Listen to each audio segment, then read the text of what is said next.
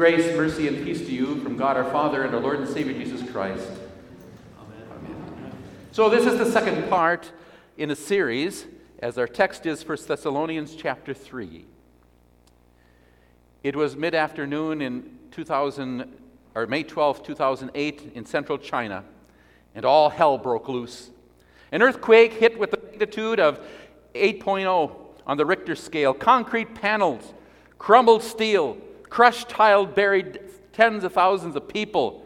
Rescue workers reported that they heard people screaming, and there was helplessness and ongoing screaming. I want you to keep this image in your mind as we progress through the sermon this evening. Let's look at the context of 1 Thessalonians chapter 3. In chapter 2, the apostle describes his relationship with the Thessalonians like a nursing mother taking care of her own children, and like a father with his children. He even writes, We were ready to share with you not only the gospel of God, but also our own selves, because you have become very dear to us. There we go. Paul is no armchair theologian. Paul doesn't sit in an ivory tower. Paul is anything but aloof and distant. Paul dearly loves these people. And then the earthquake. Paul and his companions are run out of town, Luke tells us in Acts chapter 17. Some of the Jews were jealous. And so they formed a mob and set the city in an uproar. They cried out, These men have turned the world upside down and have also come here. Paul had to run for his life under cover of night. And then there were the aftershocks. Even though Paul escaped, the Thessalonians fell stuck under the concrete panels, the crumbled steel, and the crushed tile. And Paul goes ahead and writes about it. You suffered from your own countrymen the same things those churches suffered from Jews. Nope, back up, please. Who killed the Lord Jesus and the prophets and also drove, drove us out. Yes, they were hopeless and an ongoing screaming. I hear the screaming. And I think you do too. We all know people who are buried, especially this time of year. Yes, December. It often brings unsettling earthquakes, holiday stress, Christmas blues, and the massive debt. It's no wonder. The months presented a dizzy array of demands shopping, baking, cleaning, traveling, entertaining. And then there's the party with dreaded Uncle Ralph. Need I say more? For many people, the holidays are a painful reminder of what once was. This may be especially true if you've lost a loved one. There's been a divorce. What does Paul do for those he loved and who are suffering? who felt as though they are screaming in pain and loss. Paul prays for them. So we can pray like Paul. Pray for people to grow in faith. Let's read this Bible passage together. Night and day we pray most earnestly that we may see you again and supply what is lacking in your faith. Sometimes we think that, you know, prayer is like that heavenly sh- slot machine. We go ahead and put our prayers in and we pull the lever,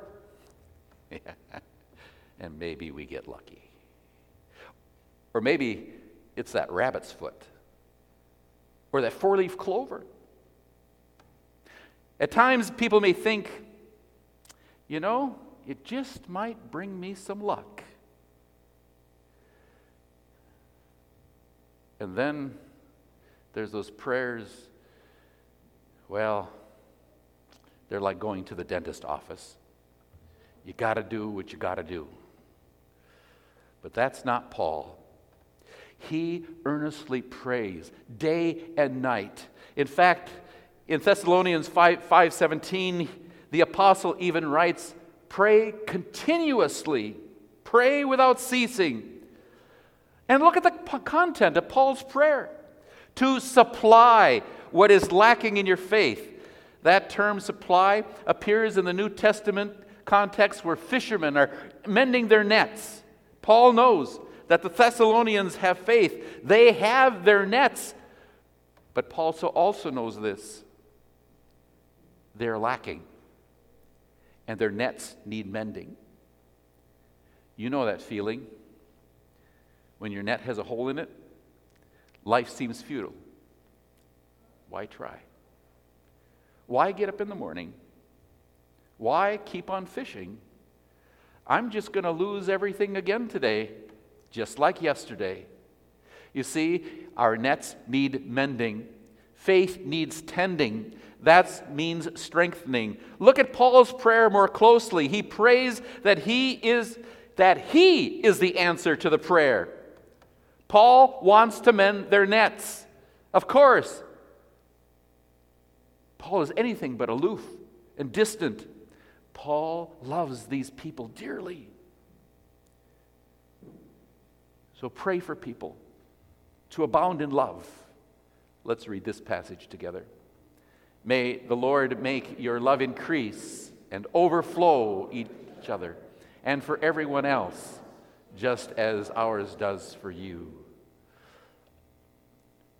So, what do you call it when you put on the pounds and you don't put on the muscle? Like when Pastor Jahnke at Thanksgiving eats more than his share of the stuffing and cleans up the leftovers. You got it. Fat. The point is, is that if we don't increase in love, we will get spiritually fat. We increase in knowledge without love, increasing our love, we gain fat brains. Exercise that faith. Paul or put that spiritual knowledge to work, and that's what Paul prays for, for that they would increase in their love, that it would overflow and abound. Because too often it's too easy to go ahead and be navel gazers, to focus on ourselves. Then, when our world collapses, we just become so self absorbed. And being self absorbed never works. Let me repeat that again self absorption never works. So we pray for people to begin again, to live outside of themselves to serve, to assist, to help, for love to increase and overflow. You know, there's some days we don't, I'm going to add this, there's some days we don't feel like it, do we? Sometimes we feel like the wounded healer, the one that needs help, but then we're the one that are pitching in, right? pray. Pray for people to become secure in hope. Let's read this passage together. May He strengthen your hearts so that you will be able to be blameless and holy in the presence of our God. And that, Father, when our Lord Jesus comes with all His holy ones. What do people need most when they're going through those tough times? They need to see the big picture. They need to see God's plan and what He has planned. You see, our Lord is coming again. Our Lord Jesus Christ is coming again with His holy ones, as Paul writes. It was five days after that massive earthquake in 2008. And a group of rescue workers found the dead body of a woman and she was kneeling, her back hunched over, supporting a crumbling ceiling and her arms stretched forward, her hands in the muddy earth. The rescue workers started walking away, and then one of them understood what she was doing. He ran back and reached underneath the woman's body, and there, under the shelter of her body, was her baby. She was a protective shield for that child. He was about three months old, alive, unhurt, and sleeping soundly. And in the wrappings of the baby in the, in the blanket, there was a cell phone. And it had this message typed onto it Dear child, remember, I love you. Matthew 27 54 says that the day that Jesus died, there was another massive earthquake, but this one was from hell, literally. Talk about being buried and trapped. The, there was also hopelessness and ongoing screaming. Jesus knows all of that and so much more. Listen closely. His death means life for you. His protective shield means that you're safe. His message for you is exactly this My dear child, remember, I love you. We pray for others to become secure in this hope, the hope of the crucified and living Christ, that he will come again and restore everything that we've lost. This is the promise of 1 Thessalonians. Lo, he comes with clouds descending. All the years of your pain will be erased. Every tear of disappointment will be wiped away. And the symphonies that we've missed and the sunsets that we did not see, beautifully played over and over again. The believing spouse that was snatched by disease will run to your arms. The health that eluded you in the winter of your life will return a thousandfold. Family and friends who have died in the faith will sit next to you, singing in the heavenly choir forever. How do you help people who are crushed by the holiday stress, whether they are suffering from loss or depression? or hanging on by a thread, whose silent screams are ongoing and endless.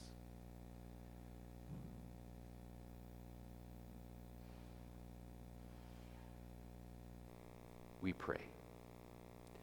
We pray like Paul. Amen. You may remain seated. Now, the peace of God that passes all understanding, keep your hearts and minds through Christ Jesus. Amen. So for next week, if you'd go ahead and read 1 Thessalonians chapter 4, 13 through 18, and answer, actually, they're not really three questions, two questions and one discussion. The first one, three times in these verses, Paul says that the people who died in the Lord are asleep. Think about what does this mean? Two, it is important to note that rapture is described in 1 Thessalonians chapter 4 verse 17. That it happens at the same time as Christ's second return, that is his second coming. Other Christians believe that rapture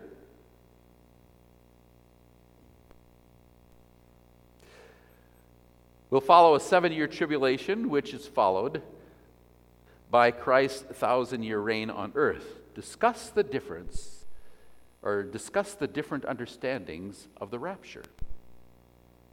Slide three. Yes, how are Paul's words encouraging to you? And hopefully, the Bible study that we had right after Thanksgiving will help you with number two. So, we continue with the service then. with the offering on page 5 and the hymn.